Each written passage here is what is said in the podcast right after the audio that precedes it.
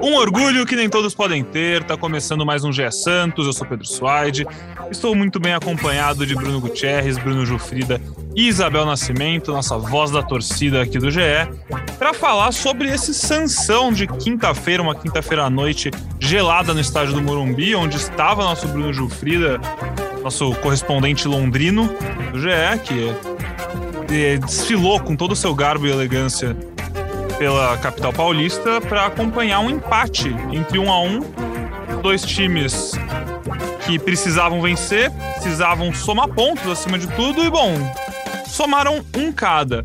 Vai falar bastante sobre essa partida, uma partida bem equilibrada, bem tensa, um jogo muito pegado, assim, a gente dá para ver aquele tipo de jogo que o segundo turno do Brasileirão proporciona pra gente.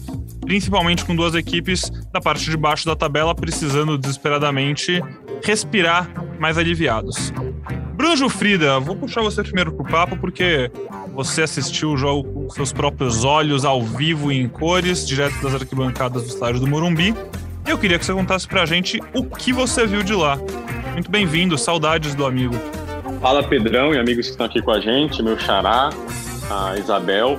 Cara, eu vi. Pelo um que eu fiquei sabendo, o Pedro, ele viu o pênalti. Ele falou ontem na live que estava no exatamente no ponto perfeito para ver e ele viu que não foi pênalti. Ele contou para todo mal mundo, ele mostrou mal, mal começou o podcast e falou que ele estava perfeito ali para ver e falando quando não foi convidada para falar. É impressionante. Já, já eu, tinha, eu tinha esquecido como é que funcionava aqui. Vou continuar fingindo que a Isabel não falou nada, tá bom? Brincadeira, Bel. Não, tá eu já vou, já vou me defender.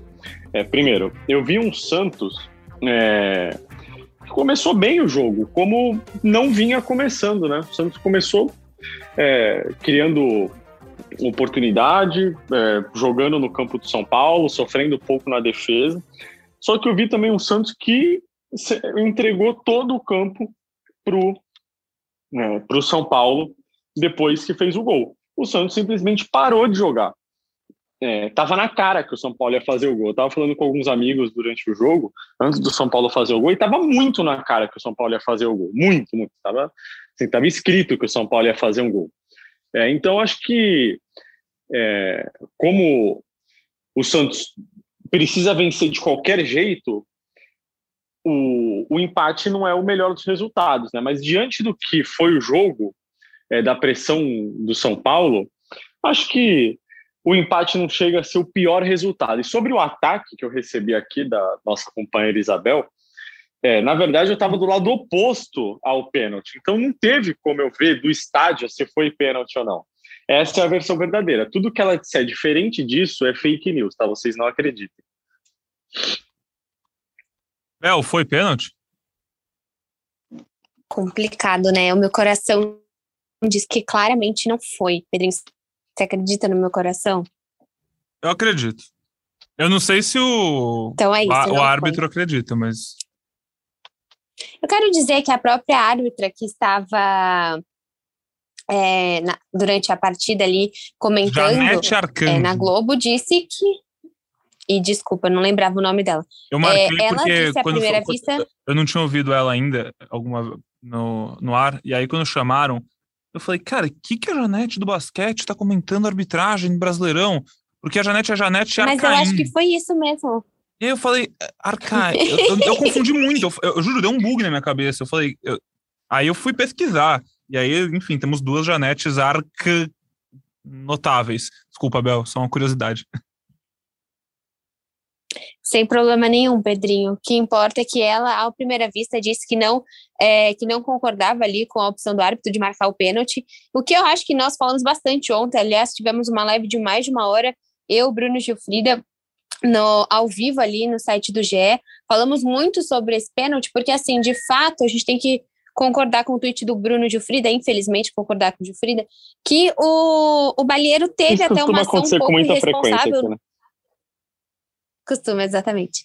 É, ele teve, a gente pode olhar que foi uma ação talvez irresponsável, talvez ingênuo, dele abrir, porque de fato ele abre o braço. Agora, se bateu no braço, se bateu na camisa, é muito estranho. Quando você olha lentamente, você vê um mini desvio. Mas eu acho que tudo que você olha muito lentamente, você começa a enxergar um monte de coisa que possa ter acontecido. E algo que nós discutimos ontem é que assim, o Klaus estava em cima do balheiro, assim, ele estava na melhor posição possível para ter enxergado, ele não enxergou. E até não só ele não enxergou, como o São Paulo já estava cobrando escanteio, de boa. Nem o São Paulo estava reclamando disso.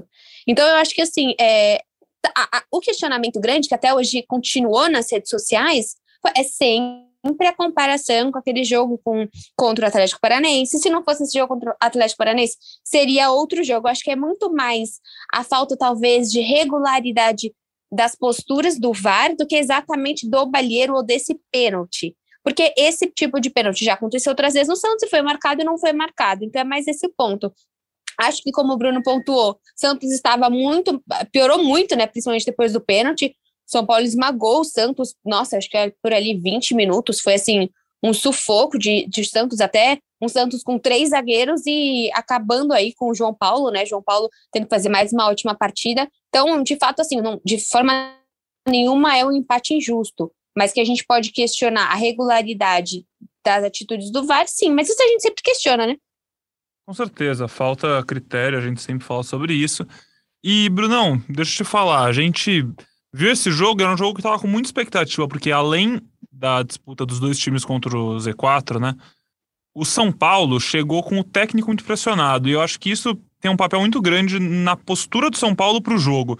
É, o Jufrido e Abel falaram de como o São Paulo amassou o Santos em muitos momentos, e realmente amassou.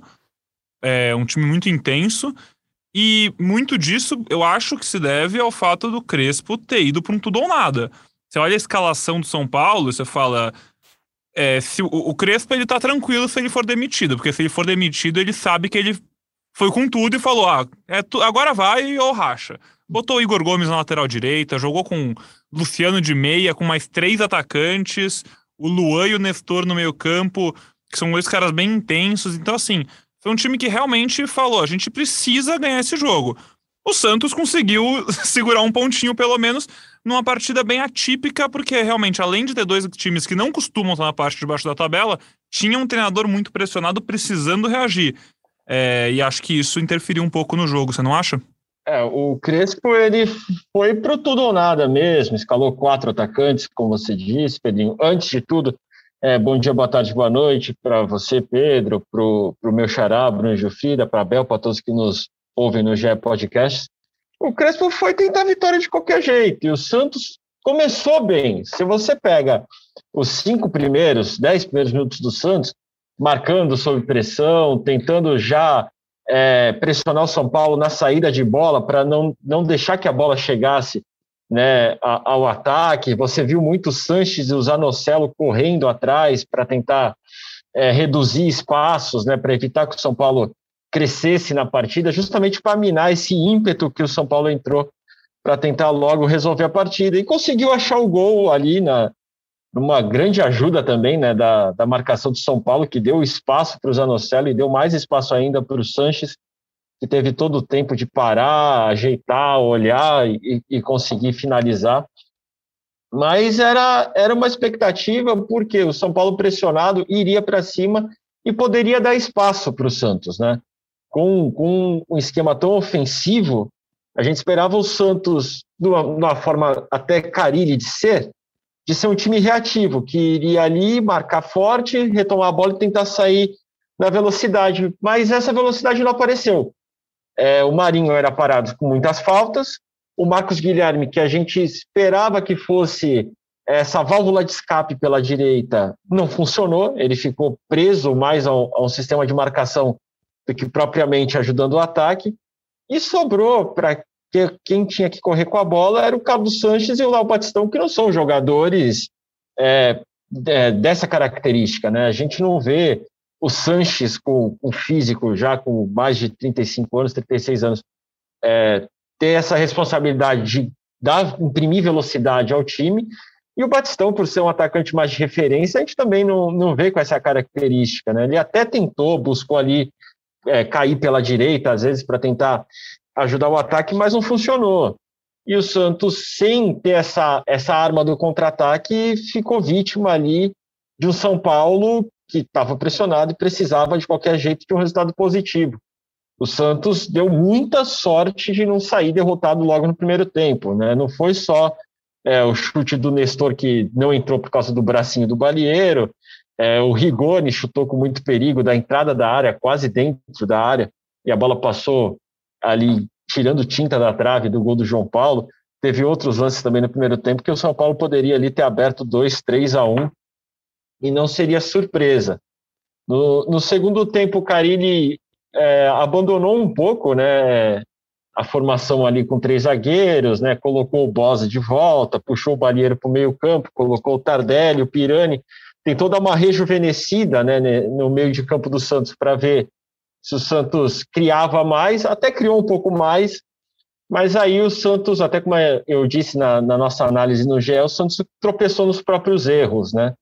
É, o, o Pirani fez uma boa jogada, tocou para o Lucas Braga, os dois que entraram no segundo tempo. O Lucas Braga rolou para o Felipe Jonathan, que chutou muito mal. Finalização que o Roupa ainda espalma para escanteio. E no lance crucial, os 48 do segundo tempo, num contra-ataque que deu sorte também, o Lucas Braga contou com a sorte para chegar dentro da área.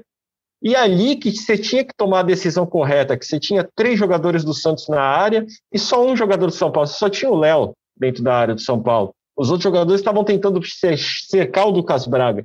E daí o Lucas Braga tomou a pior é, decisão possível, que foi tentar achar o Marinho dentro da área, e o Léo conseguiu interceptar o passe e acabar com a esperança do Santos sair com a vitória ali no último minuto.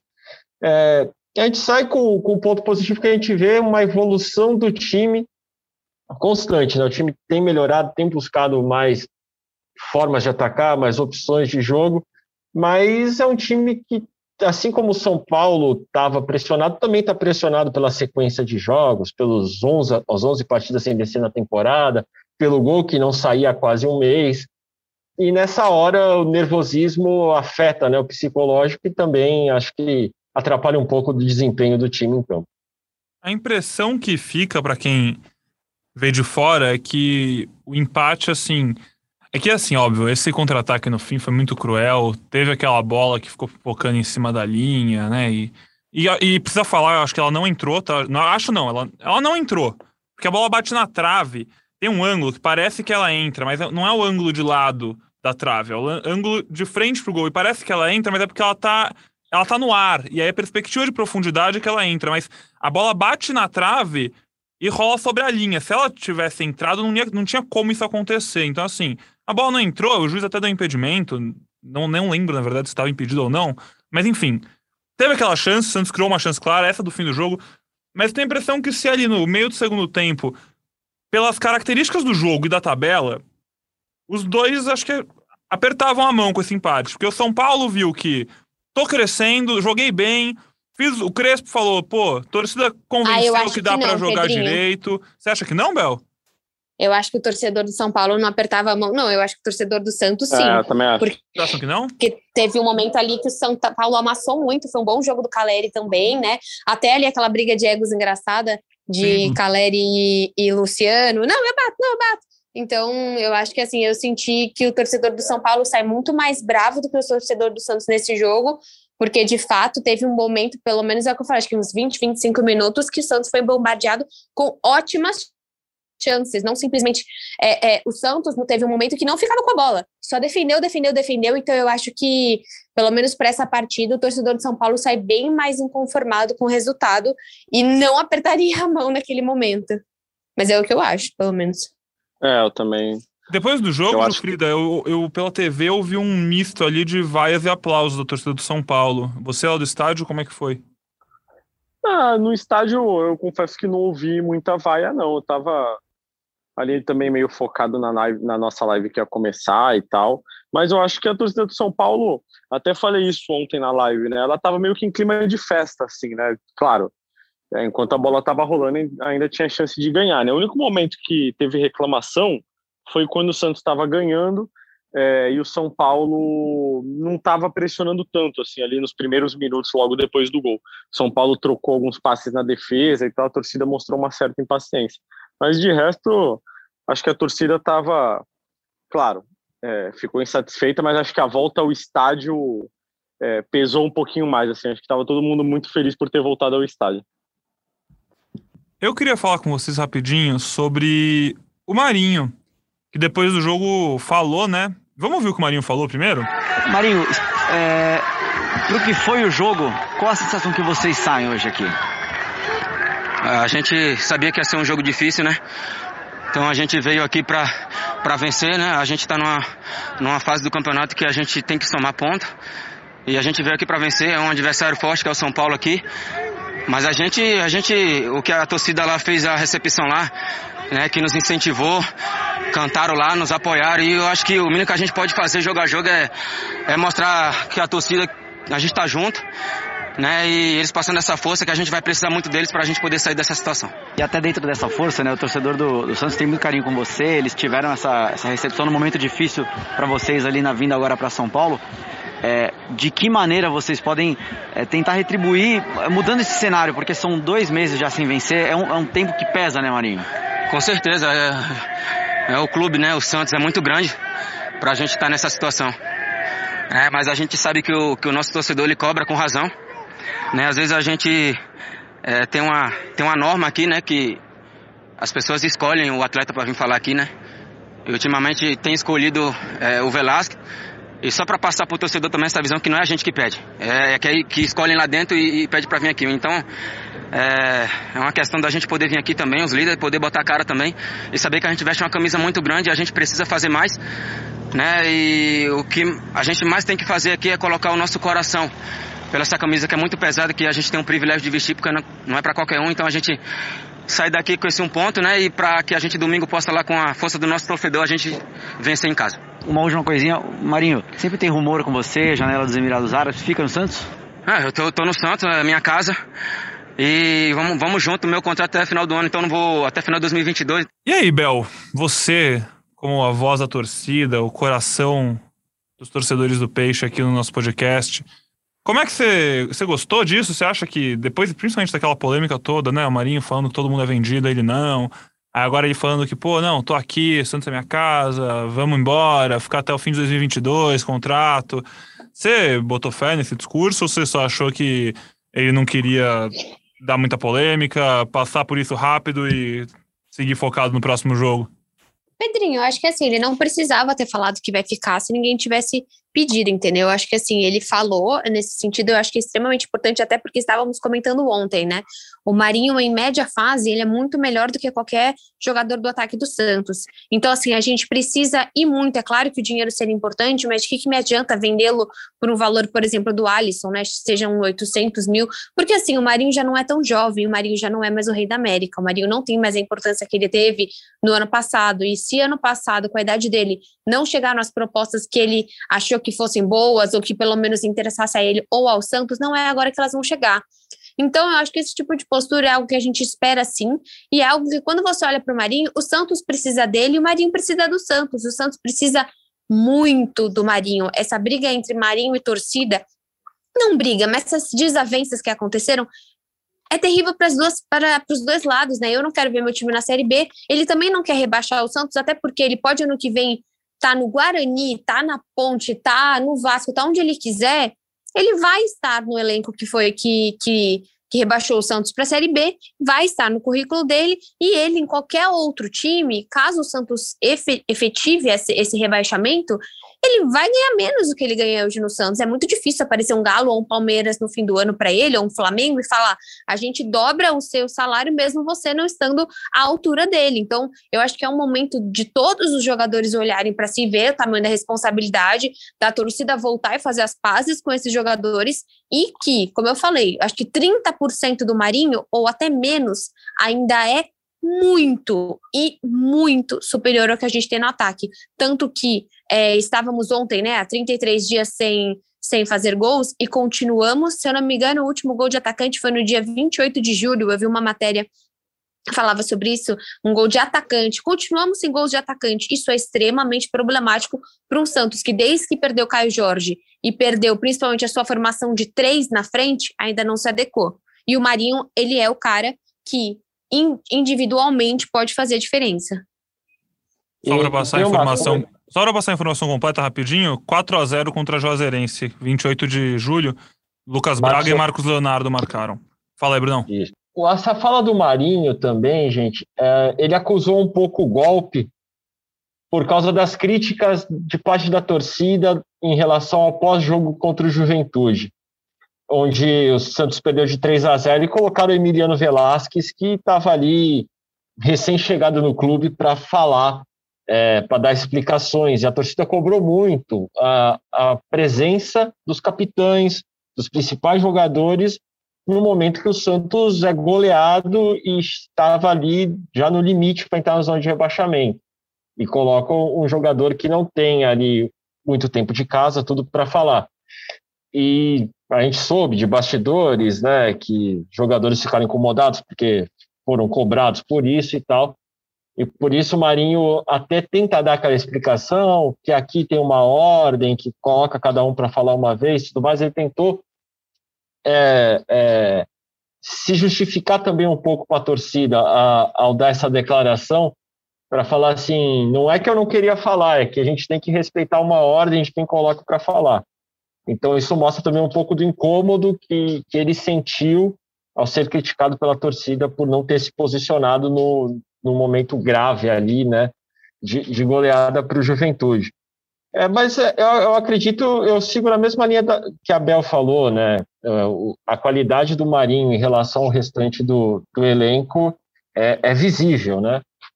E ele estando hoje e precisando tirar é, esse peso de cima dele, né, também, de toda a cobrança que ele está vindo, porque ele foi o rei da América, como a Bel citou, mas não vem numa boa temporada, e lógico, né, você ficar marcado com rebaixamento é, o, é um ponto negativo no currículo de qualquer jogador. É, eu tenho uma teoria assim que eu que eu levantei assim que é, pô, o Marinho é, é bom jogador, né? Todo mundo sabe disso e tal. Teve muito destaque, principalmente na temporada passada. Mas às vezes o jogador ele também tem fases que são é, acima do que ele pode oferecer regularmente, né? A gente já viu vários jogadores passando por isso. Assim, o cara faz um, ali seis meses muito bons é, e não consegue depois repetir. Por quê? Não é que ele é ruim. De repente o Marinho seja isso aí, assim. Ele tá jogando mais ou menos igual a todo mundo ali e tal. É, será que ele vai um dia ainda jogar como ele jogou no ano passado? Ou será que o que ele fez no ano passado foi ali pô, uma combinação de fatores e tal, uma fase muito boa dele? Não estou dizendo que ele esqueceu de jogar bola e tudo mais. Só dizendo que, assim, de repente, a média do Marinho não é tudo aquilo, sabe, que ele fez. De repente, a média dele é isso aí. Só que, pô, o Santos todo tá jogando mal, né? O time todo não tá jogando bem, não tá ajudando e tal. É, então, assim, eu acho que tem esse ponto também, sabe? Às vezes a gente está esperando algo do Marinho que ele não vai mais ser capaz de oferecer. É, pô, quantas vezes você vai na academia e, pô, naquele dia você consegue desempenhar super bem, ou então, é, num jogo online, assim, está o meu caso, assim, que, pô, eu gosto de jogar e tal, é, jogo de FPS, assim, no computador, tem dia que, pô, você, você joga muito bem, você desempenha acima do que você costuma desempenhar.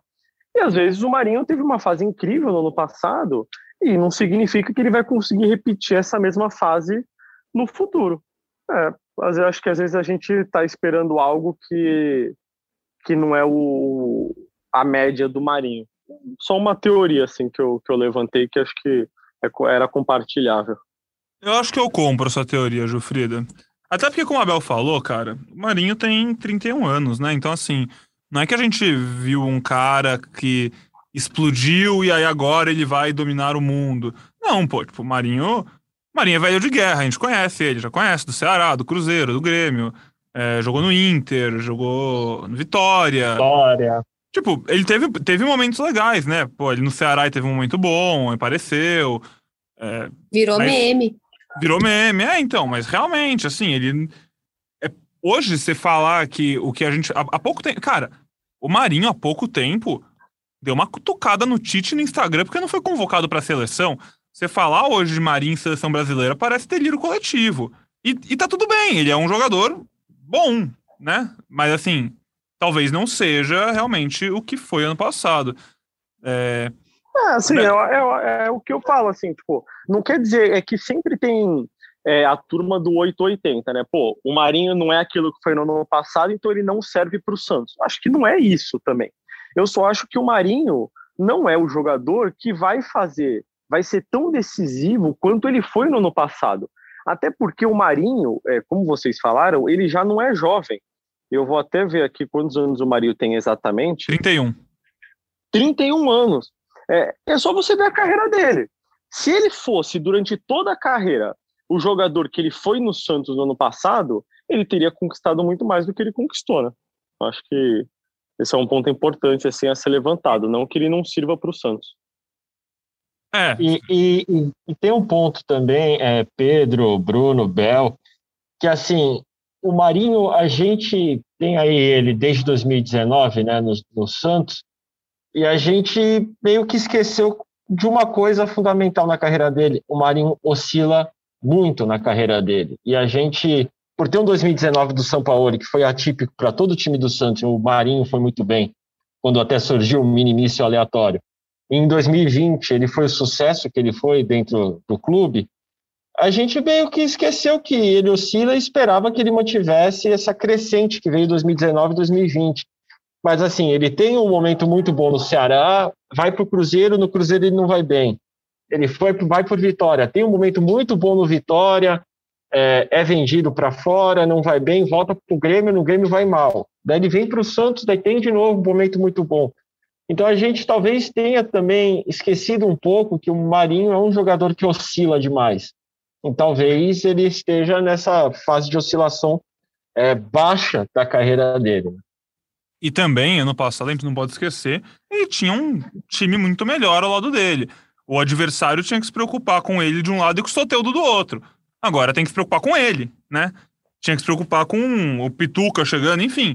É, ficar falando isso é chovendo molhado. O torcedor do Santos sabe as perdas que o time teve e sabe como esse time é pior do que o do ano passado. Que foi sim uma surpresa chegar na final da Libertadores. Não era um time considerado favorito para chegar na final de Libertadores, mas era um time muito mais ajeitado, né? Convenhamos. Pô, sem dúvida alguma. Do que esse. E acontece, né? O Santos vive também, como grande parte do Brasil, uma crise financeira, teve que vender e agora tem que lutar para ficar na Série A.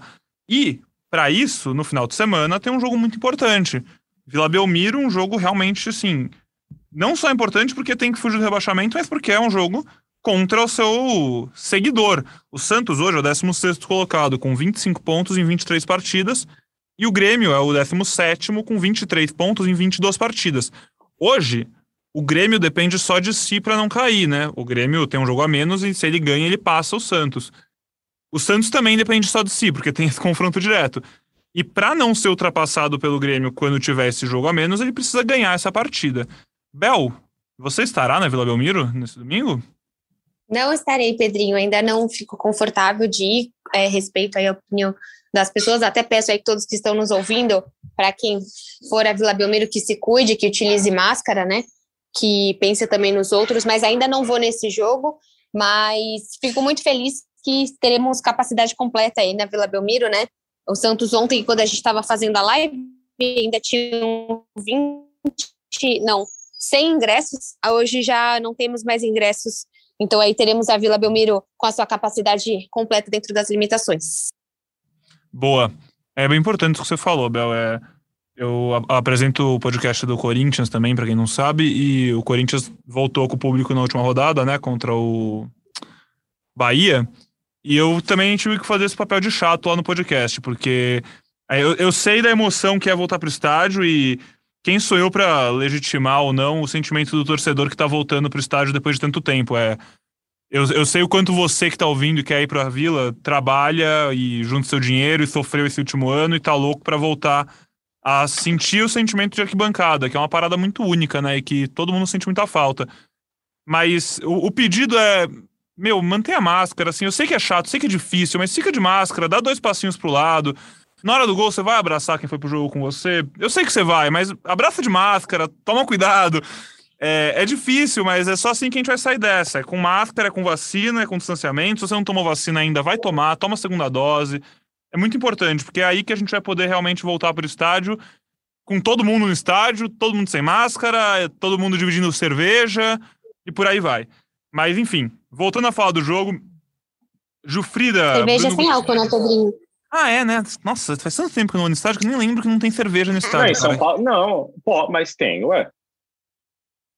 Você tem cerveja, já tem cerveja no estádio. Só sem álcool, mais, cara, eu acho. É não, sem gente. álcool. Claro que é. É sim, Ju. Que isso, gente? Só se parou de ter, mas teve uma época que foi liberada. Teve uma época, mas depois foi, não, não pode mais. Tanto que falam do tipo, que é, tiram isso e as pessoas às vezes entram, as pessoas entram com um monte de coisa. É, até não pode nem guarda-chuva. Meu pai sempre fica bravo quando ele leva o guarda-chuvinha dele e o policial joga no lixo com um monte de guarda-chuva, assim. Bom, seja cerveja com álcool, cerveja sem álcool, refrigerante, água, mineral, picolé, o que for, dividir picolé, osso, o que for, é... toma cuidado, daqui a pouco a gente volta. Mas falando sobre esse Santos e Grêmio, Jufrida Gutierrez, quem estará na vila para acompanhar essa partida? Gutierrez. Estarei, Gutierrez. estarei eu neste, nesta peleja de domingo. Vamos ver como vai se comportar a torcida do Santos e se todos os protocolos serão seguidos adequadamente, né? A gente soube que no, no jogo do, do Corinthians tudo funcionou muito bem, a gente torce também para que na Vila Belmiro tudo ocorra da melhor forma aí nesses mais de 4.600 torcedores que vão estar no estádio. E a gente tem que falar que, pô, realmente, assim, o retorno da torcida é um reforço muito grande, né? Acho que isso não, não tem como discutir.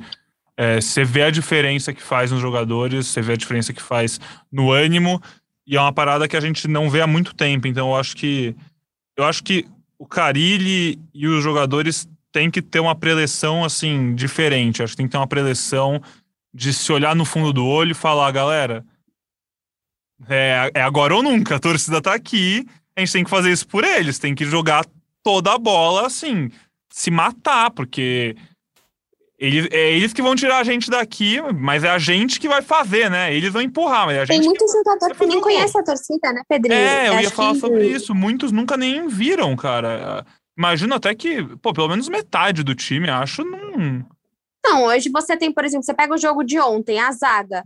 O Balheiro acredito que já tenha jogado com torcida, os Brunos me corrigem, mas o bom, Emiliano e provavelmente o Palha só se jogou de lateral um jogo antes com torcida. Felipe Jonathan já, mas do outro lado, se for Marcos Guilherme também não. Camacho também não conhece a torcida do Santos. O Sancho está bem conhecido na torcida. O Zanocelo não conhece, o Batista não conhece, o Marinho conhece. Assim, se olhando o que jogou de ontem, né? A minha única dúvida é talvez se o Balheiro, acredito no Balheiro sim, né, meninos? Eu acho que ele já deve ter jogado antes. É, é o Balheiro a, jogou, o Balheiro jogou. É, e, outra, e as opções do banco né? também, né? O Zanocelo, o Boza, o próprio Carilli, ainda não conhecem.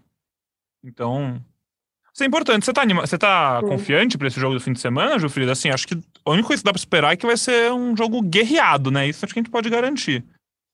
Eu acho que, pô, vai ser um, um baita jogo, assim. Acho que, pô, dois times que não vêm desempenhando o melhor do seu, do seu futebol, mas é, tem condições aí de jogar melhor e de fazerem um bom jogo no domingo. Ainda mais pela necessidade de vitória, né? Acho que é, deve ser um, um jogo aberto, digamos assim. Hoje, no podcast A Mesa, que é um outro podcast bem legal aqui do GE que eu edito, é, o Casagrande fez um comentário legal sobre a situação de Santos e Grêmio que eu ainda não tinha pensado e acho que faz sentido. Ele falou que a situação do Santos é um pouquinho menos pior, porque o Carilli pode olhar para os jogadores e falar: ó, vocês já tiveram ali no meio da tabela, sabe? Vocês já vocês podem voltar lá, que, né? Não, não é que a gente é. A gente não é tão ruim assim, pelo amor de Deus, gente. A gente já conseguiu chegar lá, já ganhou jogo difícil. Teve uma sequência muito boa no primeiro, no primeiro turno ali, contra adversários muito difíceis, contra o São Paulo, contra o. Contra o próprio Grêmio, se não me engano, contra o Fluminense, que acabou perdendo, mas jogou bem. Atlético Mineiro. Que é essa sequência que vai começar agora no segundo turno, que é uma sequência muito complicada. É, já o Grêmio, acho que tem, tem um problema muito grande que é. Eles nunca saíram da zona de rebaixamento, eles estão desde o começo do campeonato nessa situação. Então, realmente, nervos à flor da pele para essa partida. Vocês acham que já tá, já tá na hora de pedir o palpite de vocês, assim, já que eu tô aqui su suprindo a ausência do nosso chefinho André Amaral. Acho que tá, né? Acho que, acho que é o momento de, de palpitarmos. Então palpitem, meus amigos, por favor. 2x0 né? isso. 3x0 Peixe, Bel? Ih, 3, 3 não. Tá louco? 2. 3 é demais. É falar 3, 2x1, mas não, vou falar 2.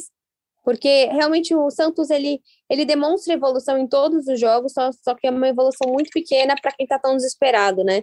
A gente, é o que o nós falamos ontem na live, não tem problema empatar fora de casa contra o São Paulo. Agora eu te digo quais são todos os problemas, né? É, é, foi o jogo contra, desde o Juventude, o jogo contra o Esporte, o jogo contra é, o próprio América, e tantos outros jogos que o Santos jogou tão mal, que esses são os problemas, não empatar fora de casa com São Paulo. Mesmo você comentou do Grêmio, o jogo de ida foi 2 a 2 na arena do Grêmio, foi um ótimo jogo, e o Santos consegue, né? O Santos e o Grêmio, em geral, fazem bons jogos.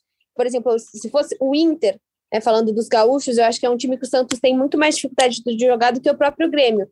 E não, normalmente o Santos consegue pelo menos jogar um jogo decente aí contra o Grêmio, saudades Caio Jorge, mas acho que o Santos consegue sair, ele consegue ser vitorioso, é o que você tá falando.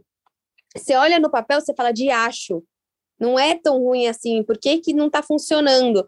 E o Carilli, pelo menos, faz algumas loucuras, como você tem o Balheiro, que a gente sabe, é zagueiro ou não é zagueiro, mas em geral o Carilli joga muito mais simples do que o Fernando Diniz jogava, e eu gosto disso. Eu acho que o Santos precisa ir dentro dessa simplicidade para ganhar e para conseguir resultado.